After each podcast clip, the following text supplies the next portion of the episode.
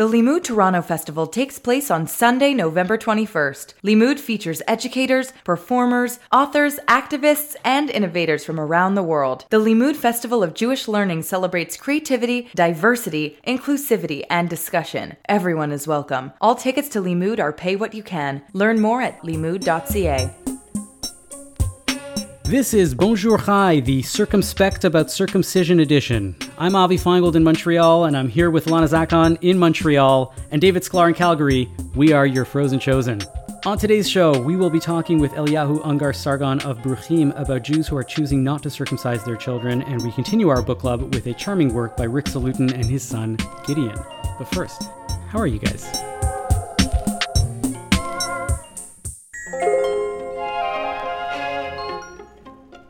How's your week been? Good. I'm just always here. I think since I labeled my column the Jewish Nomad, my life has become more nomadic. It's like I put it out into the ether that that's what I want, and suddenly I keep having all these gigs that are bringing me to Montreal every month. Are you allowed to talk about the gig? Yeah, yeah. I I, I do a lot of commercials, uh, radio ads. Mm-hmm. So I did a radio ad for National Bank that should be coming Mm. out in about a week. Mm-hmm. Um, so that's why I came tov. in. And once I was coming in, I decided to come in for the week and see my family and come uh, do this live with Avi. Awesome. Isn't that very typical of all the actors who end up moving from Montreal to Toronto? As soon as they do and A set up their new place, they get jobs all back in Montreal. I know. Yeah. Um, well, today, though, is Remembrance Day, which is a, a much bigger deal here in Canada than it is in other countries. It's Veterans Day in the U.S., and they don't make that bi- as big a deal about it. Um, w- do you guys, uh, what, what do you guys think about when you when you think about November 11th, the 11th hour, the 11th day? David, you got anything? Uh, you know what? To be honest, usually it's quite disconnected, obviously, from my day to day life. That being said, though, I, I also work as a recreational therapy aid worker. So I was at uh, a seniors residence this past week on one of the COVID units. Uh, and there are quite several veterans who are, who are there. So it was really nice to talk to them. They were doing events for Remembrance Day this week as well. So it was really nice just to spend time with them, listen to their stories as they were being asked. Family was coming in. It was a really nice, very personal experience for me to really hear it directly from veterans' mouths. Yeah, uh, I, I've always had an affinity for it. I always liked the poppy. Um, I remember in the states where the, the poppy was never available. I would always save Really? one, I would save one from year to year to year. No, 'cause it's a Canadian thing. Um, Okay. Yeah, yeah, 'cause right, In right. Flanders Field, the poppies grow between the crosses, row on row. You didn't have to memorize that. No, it's. I mean, I, I didn't have have heard but- it in school. We, we said it. I didn't Um, memorize it. It's a good poem. It's a beautiful moment. It's World War One, Vimy Ridge, all all, all Yeah, yeah, this yeah. stuff. Um, and um, you know, it was always a great marker of Canadians like finding other Canadians in uh, in the states when like November would roll around and you'd pull out your saved poppy that you have as a relic, like in a box. But here's my beef with the poppy. But it it always falls off. You cannot go more than two days Mm-hmm. It does until it falls off. fall and is that a off. marketing Or thing you where they stab want to make yourself sure? with it. Absolutely. What, what, I want a poppy that stays on for at least two weeks. Listen, there are poppy staying on hacks, and uh, I don't want to get into them right now because uh, beyond the scope of this discussion. But you can we can we can talk offline about some good hacks for keeping your poppy on. Um, but it's it's a moment, and I think it's actually a uh, it's a profoundly Jewish moment when we remember um, those who we who have lost, and we honor those who um, came back and those who served. Right, and um, I, I love the fact that many congregations do do something in the Shabbat leading up to it. Um, and um, many Jewish veterans. Um, there, there are fewer and fewer Jewish veterans these days um, because there are fewer Jews that serve currently serve in the armed forces, um, and the Jews that served when they were drafted in um, in World War II in Canada are getting older, and uh, they're not as around as they used to be. But uh, those that are here, we it's a beautiful day and uh, to honor them and to salute them and to remember the sacrifice that their brethren gave, um, so that we can record podcasts.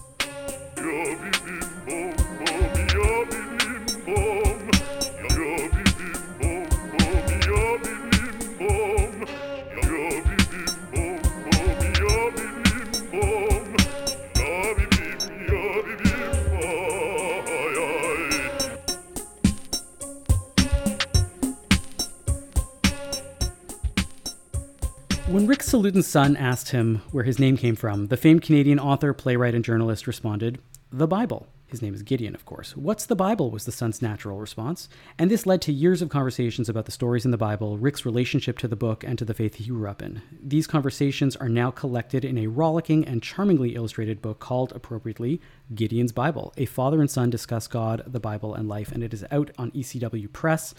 What did you guys make of this book? Well, first off, I have to say that the cartoons were brilliant. They were so beautifully drawn. And I loved how at the beginning he talks about um, being younger and, and studying uh, Torah and Talmud and how he loved the commentary all the way around. And then quickly I noticed that that was the way that they styled the book. And they have these cartoons, like a comic strip, almost going around as if that's like the Rashi or the commentary. And I thought that was really, really brilliantly done. Mm-hmm. No, it was so fun to read. I got through with it in, in one day. And it was, it was, it was so nice to revisit a lot of these stories from Genesis that I had forgotten and to sort of start to see the connection between each story. It was the first time I saw how each story has this through line almost about uh, father and son and relationships to God. It was it was very inspiring. It also pushed a lot of boundaries. Like I, I was trying to describe the book to someone, and they were like, "Oh, is it a kid's book?" And I was like, no, but I guess you could read it with your kids. But they do they talk about a lot of things that may, some Jewish parents might not feel comfortable having their kids read. What what did you take? So look, uh, yeah, I, have seen many authors. It's a it's a familiar trope in publishing um, to do a rereading of the Bible. Um, I've seen some that are new, some that are older. Um, there's somebody that's doing one right now as a Substack um, that's really fascinating. And, you know, for many, many of these rereadings, they fail. They, they really fall flat. And it's, I think, because there's a lack of self awareness of the prejudice that they bring to their reading.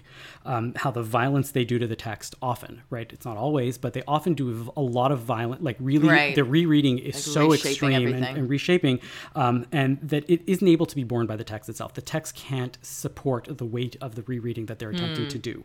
Um, now, the Bible itself has lasted so long simply because it can and it does have the ability to be read in so many ways. Um, not all of them are right. And what I love is that your right and my right reading of the Bible are different, and that's a feature and not a bug. Um, what I found remarkable in this case about this book mm-hmm. um, is that you have a father who has that really great self-awareness yeah. right about the the prejudice he brings to the book and a son who is completely naive um, and in the best way possible. And they meet in the middle and the conversations that they're having are so much the better for it. Mm-hmm. um, and that's what i found so inspiring and so interesting about the book was that you see this really jaded conversation. You see this fresh um, take, and the fresh take is really not because like oh we're protecting our kid and this kid doesn't have yeah, he's ideas very honest. in the Bible. He's really honest about it. Yeah. Um, and the questions he gets to ask are not like pointed. Well, the Bible sucks because of this. It's just this seems weird yeah, to our sensibility questions. because I don't know what the Bible means and what it represents as a result of that. Yeah. I don't know if this is going too broad, but what did you make of the way that God was personified in this book? And I can be more more specific. Go ahead.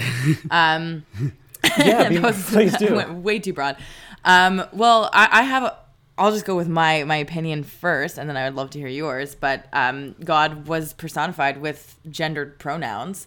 Um, which does happen a lot, and so God was referred to as He, and almost personified in a way that made it feel unaligned with my view of how I see uh, God in Judaism as more of like a force of creation as opposed to this deity who's like all powerful, which uh, brings up like a whole other slew of, you know, debate and conversation. But it, it felt like if, if a non Jew picked up this book, I think they would have a very different idea of what uh, God means to Jews than the one that I do. So it, it, in some way, it was subjective to the writer's uh, perception of God coming from these two different perspectives. And uh, I was wondering if that was something you picked up on or not. Well, it, it's interesting because I feel like the God of the Genesis stories uh, is is a particular type of unique God, and they discuss how God changes right throughout the Bible itself. So they sort of say, you know, either this is a God that interferes a lot with human destiny and, yeah, and, yeah. and choices. So I wonder if it would evolve if there was like a continuation of it with God in further books. This feels like a god that is really controlling destiny and then pulling it a bit away. It's interesting. I didn't pick up so much on God being male in this version, but it was very clear how women were. Well, it says he many, many times, which it, it happens in a, in a, lot of translations. And then there's like a, usually at the beginning of like a Tanakh, there'll be like a little note that's like, we use he pronouns, but really God is not a person and it's not really pronoun. And I don't know. So the problem is, I mean, that's just, this is a translation problem. Where, 100% where it's a translation God problem. God is gendered in the Bible.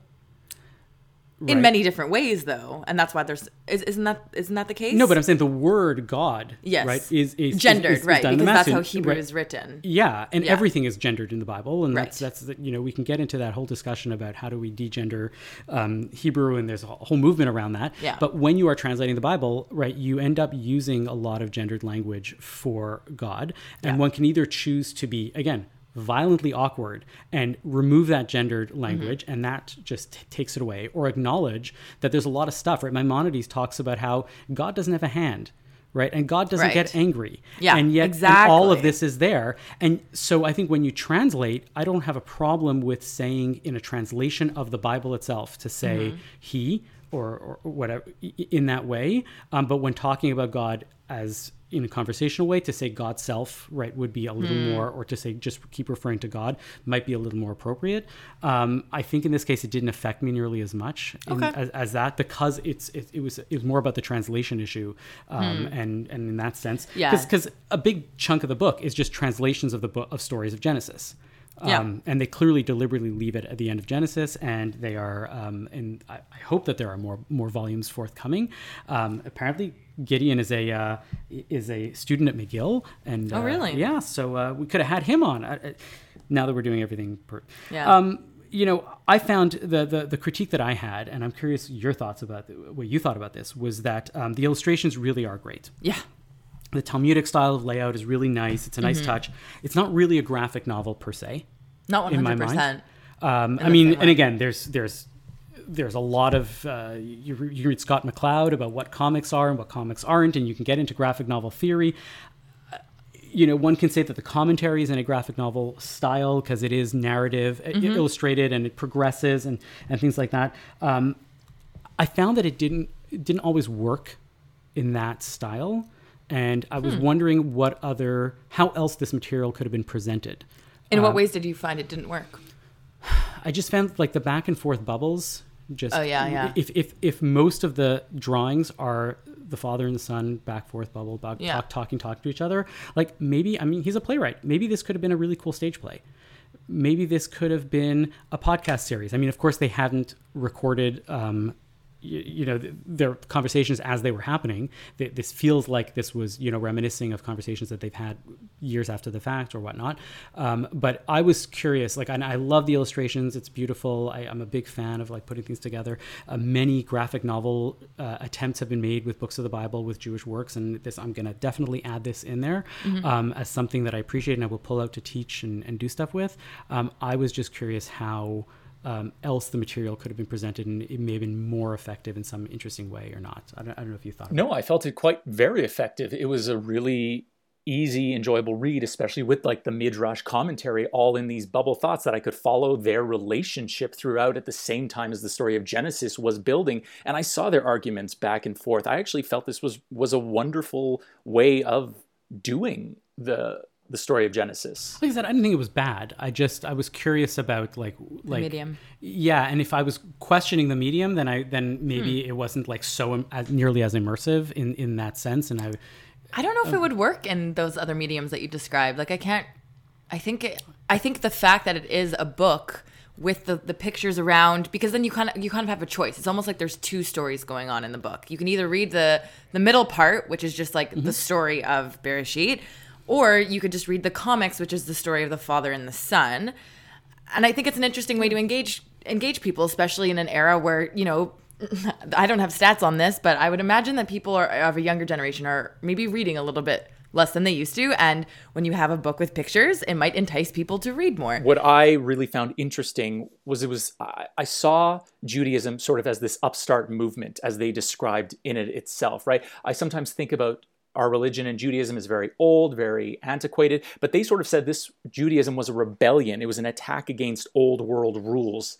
And, and that was really exciting to sort of see where this upstart religion comes in and starts trying to make its way in the world with all these other more ancient religions. It almost, it was like, it was, what did they say? Uh, they said it was good to undermine old rules, which I felt is what the book was doing. well, I thought that um, that was you know really borne out because of the fact that Gideon is reading this in a very new light, and and that's part of that new reading because you know we can often think about this book as like the 3000 years of history that we put onto it and we often just sit there and think about it with all the commentaries and all the ideas that were thrown onto it previously.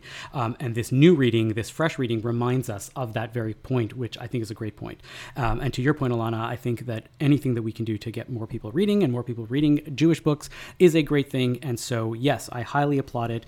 Um, and uh, i liked it. I gave it a i'm giving it a thumbs up. Um, you two. Yeah, I'm giving it a thumbs up. Uh, I David's was, giving it a thumbs up. I wanted to bring up that in the spirit of Jewish Book Month um, and our Bonjour Chai Book Club, BCBC, um, I went to the Giller Prize Gala the other day and actually had a chance to talk to Margaret Atwood, who wrote the foreword, coincidentally, of Gideon's Bible. And we're going to play a little clip for you of my conversation with her. Hi, I'm Ilana from the Canadian Jewish News. Uh, we're actually covering Rick Salutin's uh, Gideon's Bible this week, and I just read your foreword today, and I was wondering, do you have a favorite Bible passage? So I'll recommend a book to you, which is a great book. It's called God, a Biography, and it's just old, just old, and it takes the view God is a character in a book. Oh, I like that. God that. is a character in the book. How do Yeah. we know about characters in books? We know about characters in books because of what they say, what they do, what other people say about them, and how their actions affect other people. So he takes that view and he goes through book by book. Mm-hmm. He's got the best thing on the book of Job that I have ever read. Wow. So why don't we stick with the book of Job, a problematic book. Fair enough. So once upon a time, as you probably know, and that's how I know Rick, Yeah. I was at Camp White Sun will always shine. And also at that camp was a proto-rabbi, being a rabbi, um, from New York who had never been outside New York City and was was in hell in, in Haliburton, Canada. Wow. So we became friends because I, I, I helped him out with his um, problems involving this place is driving me crazy. and he taught me uh, swearing in two languages. Oh, Hebrew and Hebrew, Yiddish. Hebrew and Yiddish. Do you remember any of the Oh, swears? yes, I do, but I'm not going to tell them to you. Uh, so then, many years later, Yeah. I was at the Smithsonian Institute, and this man comes up in the line to get his book signed, and he says, "I am Gus Bookdahl," and I say, "Gus," and he says, "Honey." so then we go out for a drink afterwards, and I say, "Tell me about the Book of Job," and he says the following classic lines. It says, The authorities are agreed. God does not come out of this with clean hands. I like it. Perfect. Thank you so much. You. Nice to meet you. Take care. Excellent. That was wonderful. We'd love to hear what you think about uh, the book. If you've read it and if you haven't, but you want to, uh, here is your chance. Uh, we have a copy to give away, and all you have to do is email us at bonjour at the thecjn.ca, and we will pick one listener at random and send you a brand new copy of the book. Uh, you can read it, you can give it away, you can read it and then give it away, because I know we all do that at some point, right? Um, just email us at bonjour at the thecjn.ca to enter, and uh, we will give away a copy of this book uh, to anybody, uh, not to everybody, but to one person from the people who email us. Um, and that is uh, Gideon's Bible, A Father and a Son Discuss God, the Bible, and Life by Rick Salutin and Gideon Salutin.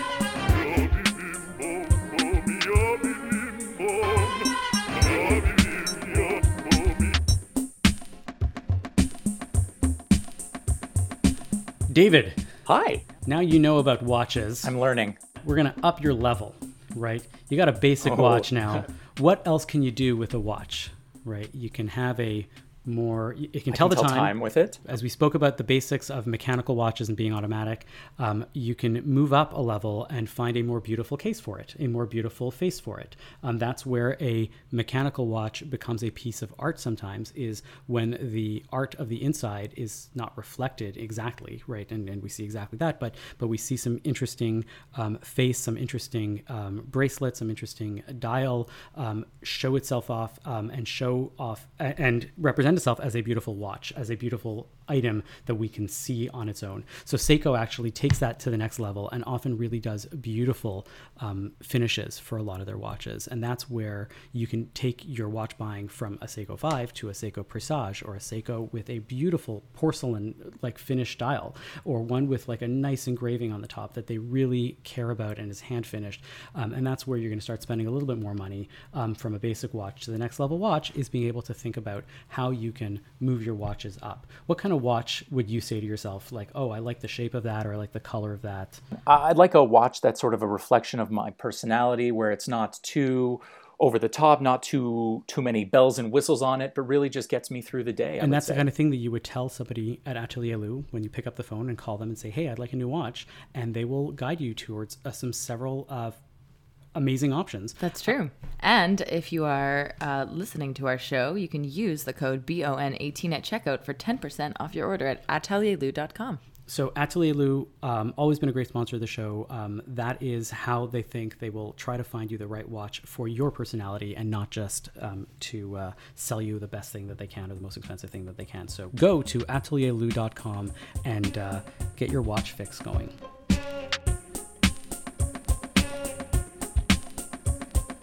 The first time I came across the idea of intactivism in general and within the Jewish community was in 2011 when Eliyahu Ungar Sargon, a friend and neighbor of mine, uh, when we were both living in Chicago, released his film entitled Cut Slicing Through the Myths of Circumcision. Eli is a founding member of the board of Bruchim, an organization devoted to fostering welcoming spaces within the Jewish community for Jews who are not circumcised. Eli is still a good friend, even though we don't speak as often as we'd like, and he is now a filmmaker in Los Angeles, where he joins us from today. Eli, welcome to Bonjour Chai. Thank you, Avi. It's a real pleasure to be here. So uh, let's start. Uh, in the wake of the recent article by Gary Shteyngart in the New Yorker about his own botched circumcision and his resulting position against circumcision, a new wave of articles and social media posts about Brit Milah in the Jewish community has surfaced.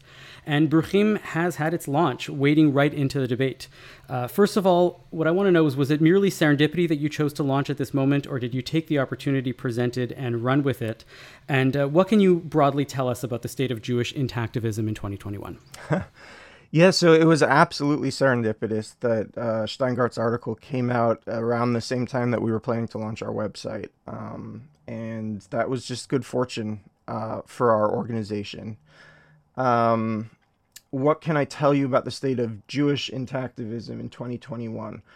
Well, I can tell you that Bruchim is a very exciting new organization that is seeking to sort of bring um, uh, and and for your audience, intactivist, uh, you know, it's a it's a, a kind of um, portmanteau between intact and activism. Um, and so, intactivists are what you may have uh, known as anti-circumcision activists in the past. It's kind of a rebranding that was done to sort of be more positive sounding. Right. Yeah, I saw that on the website using the word intact. I hadn't heard that before. Yeah. So uh, the Bruchim is really a kind of new uh, organization. We're very much not anti-circumcision. That's sort of explicitly not part of our mission. We're uh, trying to advocate for Jews who have made the decision already not to circumcise their children to be um, more accepted and welcomed into Jewish spaces. That's our mission. And uh, that's our approach. Yeah, over the pandemic, we started meeting virtually. We had uh, monthly Zoom meetings that sort of were growing over time.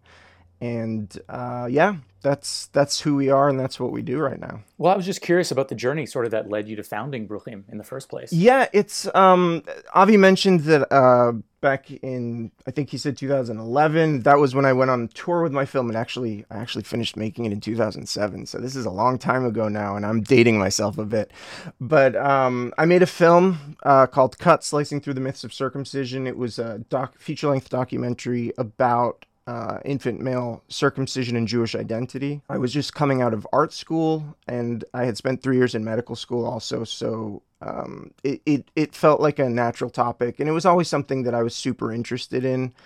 Um, circumcision to me is a really interesting example that forces what to me seems like an obvious conflict between secular humanist ethics and the Jewish tradition. And I find subjects like that endlessly fascinating.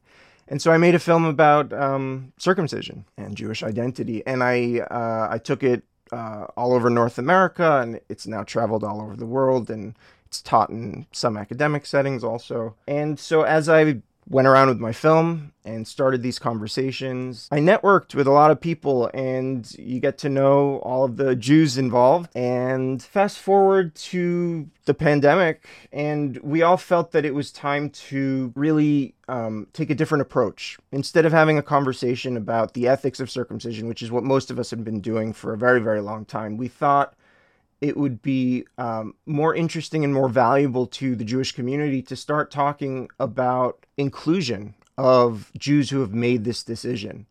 And that was kind of the genesis of Bruchim. Right. Since you uh, launched Bruchim, have you received any pushback from the community at large? So it's it's a it's a great question, and we're very new. Um, we've only been on the scene. Our website, I should say, has only been on the scene now for I think about a month. Um, and uh, Avi mentioned that the Shteyngart article came out around the same time, so there's kind of a conversation happening organically about this subject. And I have to say that we haven't experienced a ton of pushback just yet. I think things are new, so you know, give it time, kind of thing. I'm sure it'll come.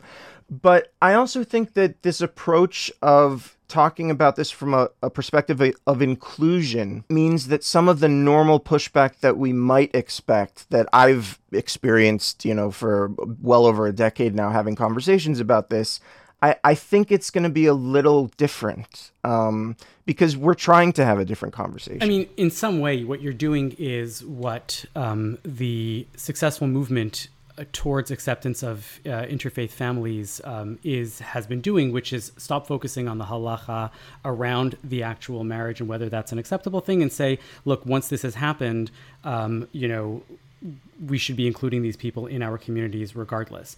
And in some way, that after the fact sort of thing is noble, but in some, you know, let's be honest, there's no movement of bruchim unless you have people who are consciously making that decision to say, I'm not circumcising my children. That's right. And I think that's where the pushback's going to come from, right? Once we get through the layers that we're talking about, some people are going to feel threatened by what we're doing. Some people are going to see it as normalizing something that they don't want normalized. But when I think about inclusion, uh, Avi, I, you know, I I think about it in two directions. Obviously, there's the the need that we're serving for these families who feel alienated from the Jewish community, and you know, there's a growing number of those, uh, and we can talk about that if you'd like. But I I just want to bring attention to it from the other direction too. You know, I come from an Orthodox background, and sometimes I kind of marvel at the exclusion of women from Torah spaces, and I I think to myself you think that you're sort of being super progressive as an Orthodox person by allowing a few women to have a little place where they could study Talmud. And what I what I hear is you think you can afford to not have 50% of your population studying Torah? Like that to me is is the direction that doesn't get represented enough. And I feel the same way about this that you think you can afford to alienate Eliyahu Ungar Sargons from your communities you can't. We're not we're on an all hands all hands on deck kind of situation. The world is melting down in multiple ways. We have massive crises going on now. We can't afford to exclude these people. Yeah. Something that i thought was really interesting that i read on the website um, was the whole concept of don't ask don't tell because it is something that comes up a lot right don't ask, don't tell if someone's driving uh, to shul on Shabbat. And so on the website, um, it sounds like you're making a commitment to have those families be immediately included. How do you actually go about doing that um, so that they walk in knowing that, that they do feel safe and they don't have to be hush hush about it? Yeah, I mean, don't ask, don't tell is one of those things that I can't think of an example where it actually works, right? Like we can think about other kinds of contexts where don't ask, don't tell has been attempted and it never really works because and and you know with circumcision there's such a taboo around the subject anyway that it kind of lends itself to a don't ask don't tell policy. But what that ends up doing is you end up with situations where children are body shamed or parents are shamed for making this decision and, and end up feeling alienated. And so our vision at Bruchim around this is we have a what we call a concierge service And what we eventually want to do is be able to provide parents who have made this decision with a list, a master list of communities, camps, schools that have come on board with our mission that will that so that those parents can know and those families can know that they don't have to engage with don't ask don't tell. They don't have to worry about a diaper change at a daycare or something like that. That actually we have a kind of you know a list a master list of all of the places that are openly willing to be welcoming of them as full members of the Jewish community. I mean, Don't Ask, Don't Tell has worked for circumcision for probably 2,000 years. Nobody checks the circumcision. People just assume. Um, and in that sense, like that's where I think the reticence is coming from, where this like people, you know, don't necessarily want to talk about it because it's just like, why do I have to talk about it if the if it's there already? If the if I just assume that every person, every male person walking to the synagogue already has uh, is already has a brit milah. Um, what happens when a plurality of people no longer have a Brit Milah, that's when the don't ask, don't tell becomes untenable. And that's when it becomes uncomfortable. And that's where I think the pushback comes because there are going to be congregations that are going to want to say, right, halachically, it may be acceptable to give this person an aliyah or a bar mitzvah or whatnot, um, but we don't want to for larger social grounds. And then you might see a schism. And that's what I'm curious if you guys thought about this. Yeah, no, I mean, I think that's sort of so, so the just a quick correction from my perspective. I, think there are places that you say people don't check and places don't check, but um, you know, we have we one of the things that we do at our monthly meeting is we have people tell stories and I've heard a lot again this is at this stage anecdotes right? And part of Bruchim's mission is actually to do some social research and provide actual numbers on this subject because you know let's face it like we no one actually knows how many Jews are opting out how many Jews are opting in how many Jews are doing it in the hospital versus having it done by like these are all questions that we want answered. And part of our kind of one of our midterm goals is, is actually to start providing that information because uh, I think it's it's super interesting. But I can tell you anecdotally that there are uh, parents and and this it's fascinating to me that this tends not to happen as much in the Orthodox world. Um, this might be a self-limiting issue, but we do hear stories from the conservative, capital C conservative uh, Jewish communities where they are kind of checking and sometimes acting punitively. Uh, and there's a long history of this in sort of Jewish response and halachic decision making about can this issue be used as a a sort of a, a wedge, uh, a fulcrum to try and press on other Jewish identity issues. But the sad truth is, I know people personally who have made this decision and then 12 years, 13, 14 years later, uh, so they made this decision not to circumcise their son, and then they want to have their daughter bat mitzvahed in a conservative synagogue and the rabbi makes an ex- a public example out of them for not having done something 12 years ago that has nothing to do with the daughter but we won't let this this girl be bat mitzvahed in our synagogue and that happens more than you might think that almost feels like they're shaming it feels like they're shaming the family then for a decision that was made long time ago. That's exactly right. Yeah, and, and I'm curious because it just feels like circumcision is such a, a ritual or a tenet of Judaism that if you're going to do anything at all, you can ignore the Sabbath, you can not keep kosher, but if you're going to do the bare minimum, it feels like circumcision is that thing. It feels like a, a very tenuous or a very feels like a big struggle that a lot of future generations are going to have. I when we were, you know, when we were meeting, I was thinking, okay, if I have a son, what would I do in the future? And I think I have a lot of questions about moving ahead with circumcision. It feels like this is like a real big struggle right now within the Jewish community. Yeah, it, it's it's such an interesting question because I think a lot of people have that that reaction to this to this right. They they feel like it's something that's core and it's like a really important part of the Jewish tradition. Of course, uh, you know, any familiarity with the Jewish tradition will tell you that we've, you know, we've got two Jews and three opinions. And circumcision is no exception to that. So there are parts of the Jewish tradition in which circumcision is really important, right? So like the mystical and Hasidic sides of the tradition, they put a, an enormous amount of emphasis on circumcision as like a huge mitzvah. And of course, there are plenty of uh, Talmudic sources and midrashic sources that sort of sing the praises of circumcision and talk about how important it is.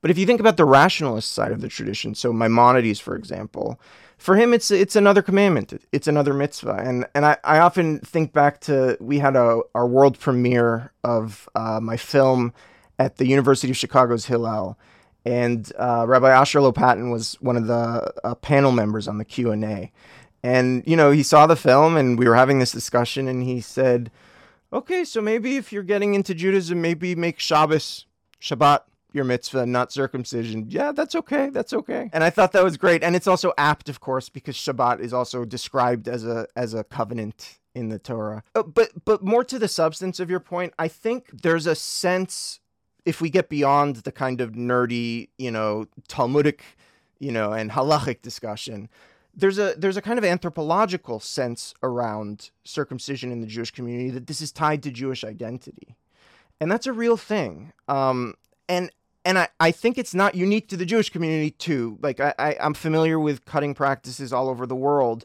and there's something about you know making a body modification that really does um, it's it's a very sticky identity marker, and across multiple cultures we see this. Mm-hmm. Uh, but but so you, that's a real thing. You were and talking it's not particularly religious. You were talking about this as a feminist thing, right? Where you're I talking about women in thinking Torah, about that. and Yeah. um, it's something that I think about a lot. Um, that the discussions around Brit Milah do not include women, and this idea that this is an identity marker for Jews, um, you know, often forgets to add that it's an identity marker for Jewish males or Jewish male identified individuals or however you want to define that. And um, and there's something that leaves women out of the discussion in a huge way that um, Brit Milah, in and of itself, with the discussion around it, can and should be discussed or should be rethought, um, cast that with that lighting, you know, in mind. Yeah, I I, re- I, Yeah, I read something absolutely. about that yesterday too. And I was reading. I, I hadn't heard about these other alternatives like the Brit Shalom or the people cutting open a pomegranate. Like I was reading up on on a bunch of different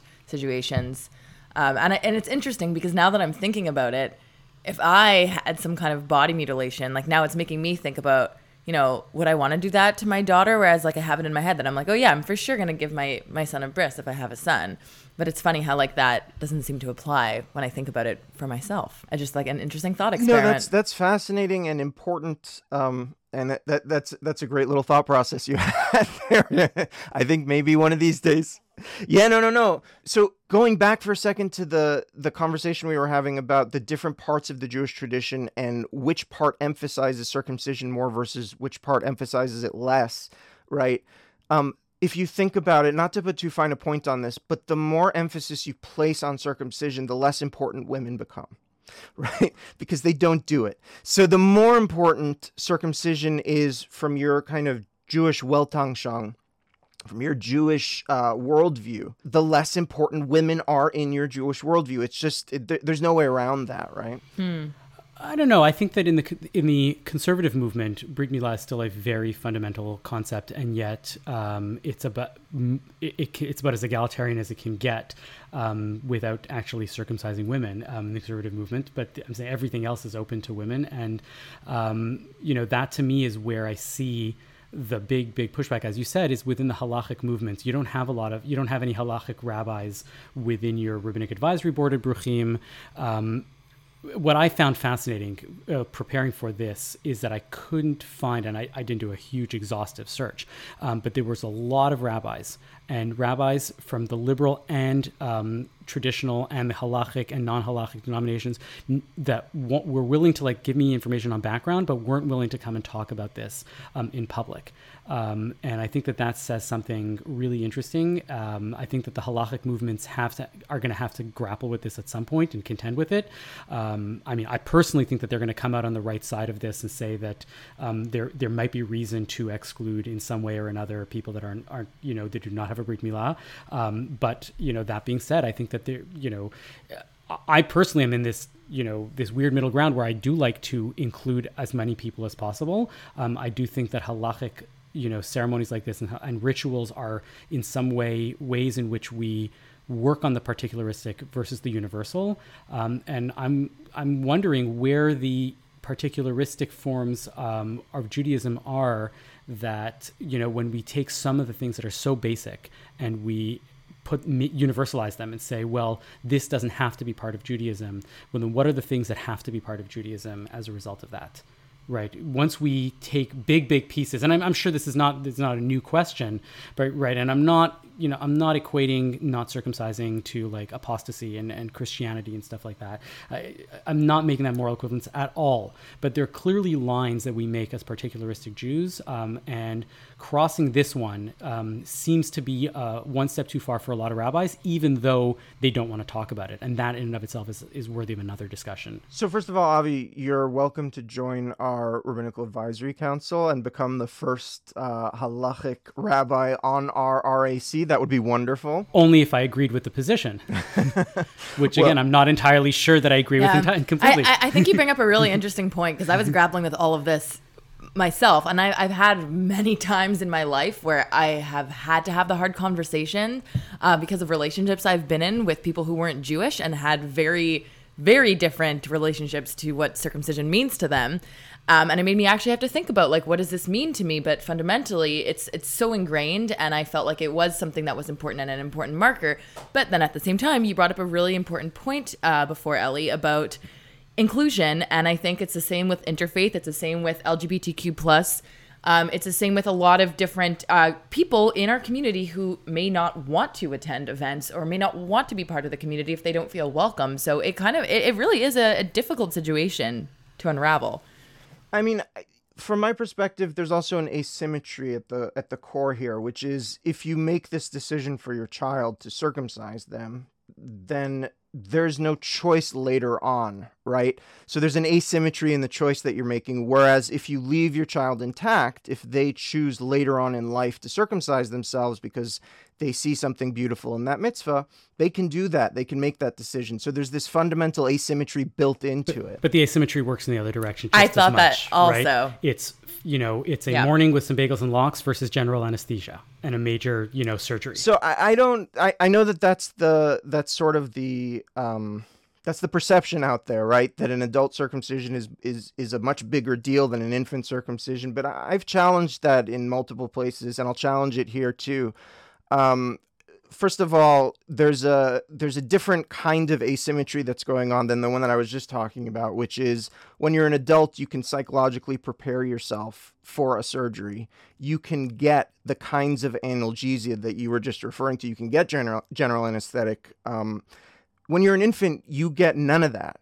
Not only can you not prepare yourself psychologically for something that is a very painful and traumatic early experience, but we as people who want to make it an easier procedure right like if we're, if we're thinking about good people who don't want who want to minimize the pain to the baby the tools at our disposal are much less than when we're talking about an adult. So i just want to push back a little bit on the notion that it's it's a bigger deal when you're an adult. Jewish day school is a traumatic experience that lasts for like a decade plus and yet we impose that on our children.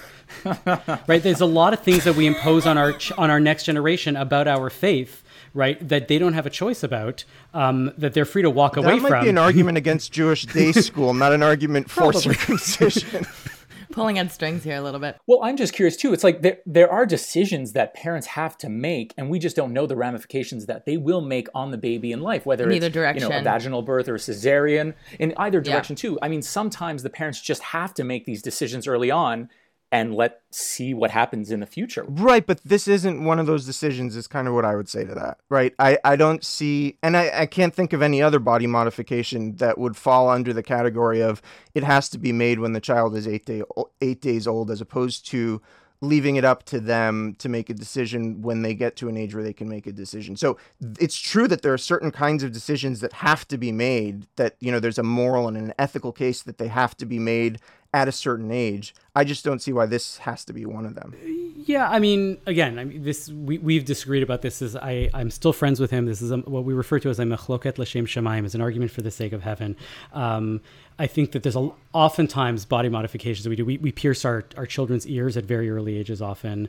Um, and again, you've gone through these arguments back and forth. I think I, it, it, it's time to get beyond that. But like, I think that at its core, what it comes down to is that people believe that we should be, we have the right to um, do something religious on our future generation, on our net, on our children, um, that is um, that is our prerogative to do. And if you know, it's it, it, comes down to a question of whether it's violent and um, harmful or not. And there are people that do see that, and that's where Bruchim is coming in. And um, you know, and and then there are people that don't, and I think a lot of people don't. Um, I I know anecdote. I mean, you you're in a different situation where people are coming to you anecdotally and telling you um, things because you're the, the maker of cut, and I'm the I'm a rabbi, and I know anecdotally from rabbis um, that very few of them actually have people come to them with these discussions about what will happen if my child if my son is not circumcised.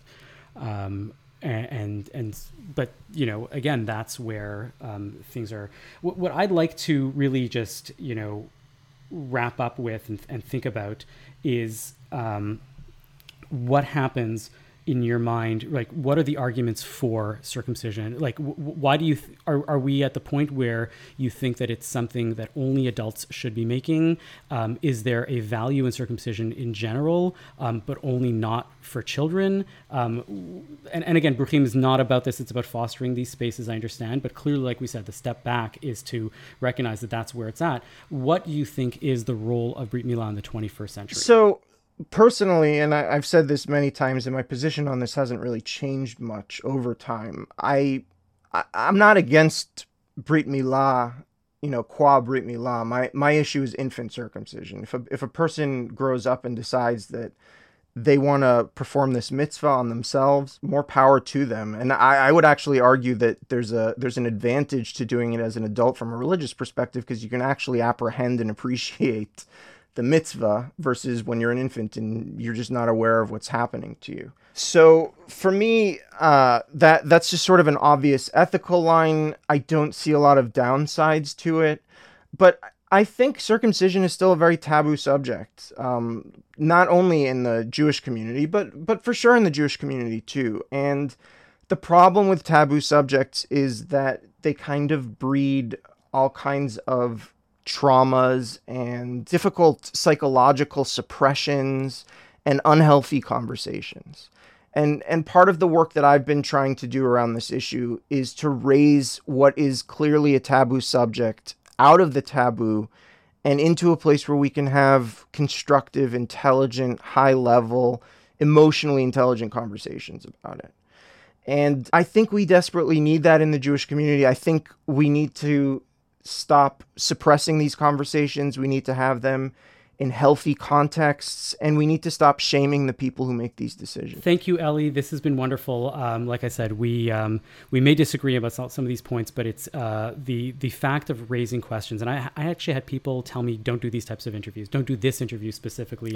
don't give people like this uh, uh, a platform. Uh, it's not right. And I'm like, I, I can fundamentally disagree. I actually think that the court of public opinion is where these disagreements can and should um, be made. Um, I may personally personally like you. I may personally think that your organization may not succeed at the same level. Um, and, and I think that the court of public opinion is where it's going to be fought. And maybe in five years, you're going to come back and say, well, you know what, we tried this. And it turned out that it was a lot fewer people um, that were actually interested in this and a lot fewer congregations. And we're still here, but, but we're really, you know, didn't make the dent that we thought that we would because people are still attached to it. Um, and maybe I'll be wrong. And it'll be like, you know, inter- intermarriage where interfaith relationships have, have become much more accepted um, but it's not for you and me to make those end up decisions. It's for you and me to preach our differing opinions and and everybody else to, and for the for public opinion to uh, to let it happen. And so that's why I think these discussions are important. There are no bad questions, like you just mentioned. There are no hard conversations that should be swept under the rug. They should all be left out in the open and brought out um, to the wonderful antiseptic of sunlight. Um, and so I'd like to thank you for uh, being here for that. Thank you so much for having me. It's been a real pleasure. You can find links to Bruchim and uh, to Ellie's work in the show notes. You can email us at bonjour at thecjn.ca to let us know what you thought. Um, we'd love to hear your, co- your comments and your questions questions, and uh, I'm sure Ellie would love to uh, hear some of them as well. We'll pass them along, and we'll maybe see what uh, what people have to say about this.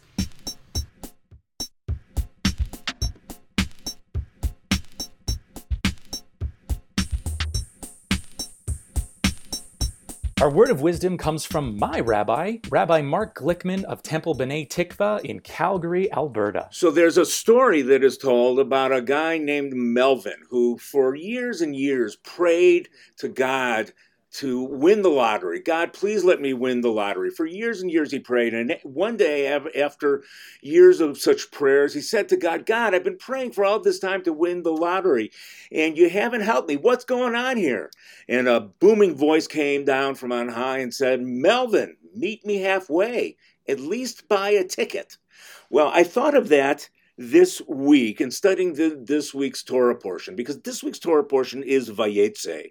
And we read the story of Jacob who had fled uh, Esau, his brother, and is out in the wilderness. And he comes acro- across a certain place and he lays down, he puts his head on a rock, and he has a dream in which he sees a ladder extending to heaven. There are angels going up and down on it. He has this transformative experience in which he receives the covenant from God, and he wakes up and says, Surely God was in this place, and I did not know it. It's a fascinating story. And for years, there was something that niggled me about that story, and that is of all the things for Jacob to use as a pillow. Why would he use a rock? Anybody who's ever been camping knows that you don't use a rock as a pillow. You use a, a stuffed, smelly t shirt or something. You use something that's softer and more comfortable. And as I reflected on it, I realized that Jacob out there in the wilderness, maybe one of the reasons he used the rock to rest his head upon is that when you lay down with the back of your head on a rock, you tend not to want to lay on your side or on your stomach you tend to want to have the back of your head down on that rock so that you are looking up to the heavens. It seems to me that maybe one of the reasons God revealed the divine self to Jacob laying out there in the wilderness on that night is that Jacob was open to it. Jacob slept in such a way so that he looked up into the heavens. We often hope that something about our religion, something about Judaism, is going to take us away, that we're just going to uh, say, Oh God, I'm here, and somehow the magic's going to happen and we're going to be swept away. But usually that's not how it works. Usually we need to direct our sights and our souls upward first, and only then will God be there to meet us. It's as if God is saying to each of us, just like we were Jacob, Jacob, meet me halfway. At least look to the heavens. So, my hope for each of you this week is that you and the rest of us can look to the heavens and uh, and come away from that moment saying, "Surely God was in this place, and I didn't know it. Surely this is Beit El, the house of God, a place where heaven and earth touch." Shabbat shalom. And now it's time in the show where we talk about our nachas, that little thing that made us feel good about the week, something newish, Jewish, something Canadian. Um, Ilana, what's your nachas this week? So on November 8th, Canada Post just issued their new Hanukkah stamp. And I didn't know that those existed. The stamp comes in a self adhesive booklet of 10 and it has a, a white menorah holding nine different candles all around it. Um, I think that's uh, a really cool little marker. Uh, if you have to send any any mail out during the Hanukkah season, it does beg the the bigger dilemma that we discussed last week, which I would still love to go into at some point about why we're highlighting Hanukkah over other holidays. But at the same time, I think it's kind of fun. I, I remember hearing about the uh, the Canada Post stamps. Uh, I think it was four years ago when they put out a stamp packet, and on the front of the stamp there was a, a Magen David, but they made it yellow. And some people made this huge issue out of making the Magen David yellow and made them recall those stamps. Those stamps are valuable on eBay now or something. Oh, um, I don't know does that mean you were never allowed to have yellow Magen Davids anymore? Maybe, maybe whatever. Uh, that's a totally different discussion, but I remember that being in my radar. I didn't know that they did it every year. Cool. Yeah, so cool. It's the second most Jewish Canada Post stamp that I've heard of, uh, behind go. Leonard Cohen. Of Uh, course. yes, yes, that was a good one. He's our specter um, on this show. David, what's your nachas this week? My nachas for this week goes to Frank Herbert. As many of our listeners know, Mr. Herbert wrote Dune, which is now right in theaters. And I went this week, uh, sort of piqued my interest with all the Muslim and Jewish references, and I did a little digging. I read the synopsis of all his books, and in the fourth installation of Ju- Dune Chapter House, our listeners will be happy to know the Jews are still kicking around after 15,000 years. It is the only religion from old earth that survived intact throughout the millennia, so I'm going to give mad props to Frank for keeping us alive, even if we are forced to go underground. That is quite the spicy nachas. How about you, Avi? Um, I want to talk about uh, this really old movie that everybody may have heard of or uh, may not have necessarily seen, but The Golem. The Golem was one Yeah, of the first yeah. early uh, silent films. Um, and Reboot, which is an organization devoted to rebooting and doing cool new things with uh, Jewish culture, um, has commissioned a rescoring of uh, The Golem with various segments and all sorts of episodes talking about The Golem itself. You should absolutely check it out. It's really interesting. It's a full digital series called The Golem Rescored on Reboot's website, rebooting.com. Um, I I found it fascinating. I'm not a big fan of these, like, you know, let's just dive in and re- watch. I, I have a hard time. I, I understand when I see a hundred year old film, um, the importance and value of it. I just Mm-hmm. don't have enough desire to like watch the entire thing. I don't know if you guys have the same No. equivalence. You can watch a hundred year old film. Or Yeah, it's great. From I beginning to end. I don't know. It's not. I but, love old cinema. But when they have a chance, an opportunity to do All something right, I'll interesting watch with on it, my own, I guess. there you go. You're disinvited to the film club, the BCFC. so that's my yeah, that's my nachas, and um, that's about it for us.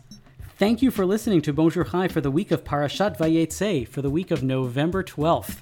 Our producer is Michael Freeman. Technical production is by Andre Goulet. Our music is by So Called. We are a project of the Jewish Living Lab and are distributed by the CJN Podcast Network. You can listen to all our past episodes on our new page at thecjn.ca slash bonjour. You can subscribe to the podcast and automatically receive all your episodes on Apple, Spotify, or wherever you get your podcasts. Please do leave us a comment and a rating on the platform of your choice. And as always, you can email us with comments at bonjour at the thecjn.ca. I'm Avi Finegold. I'm Ilana Zackon. And I'm David Sklar.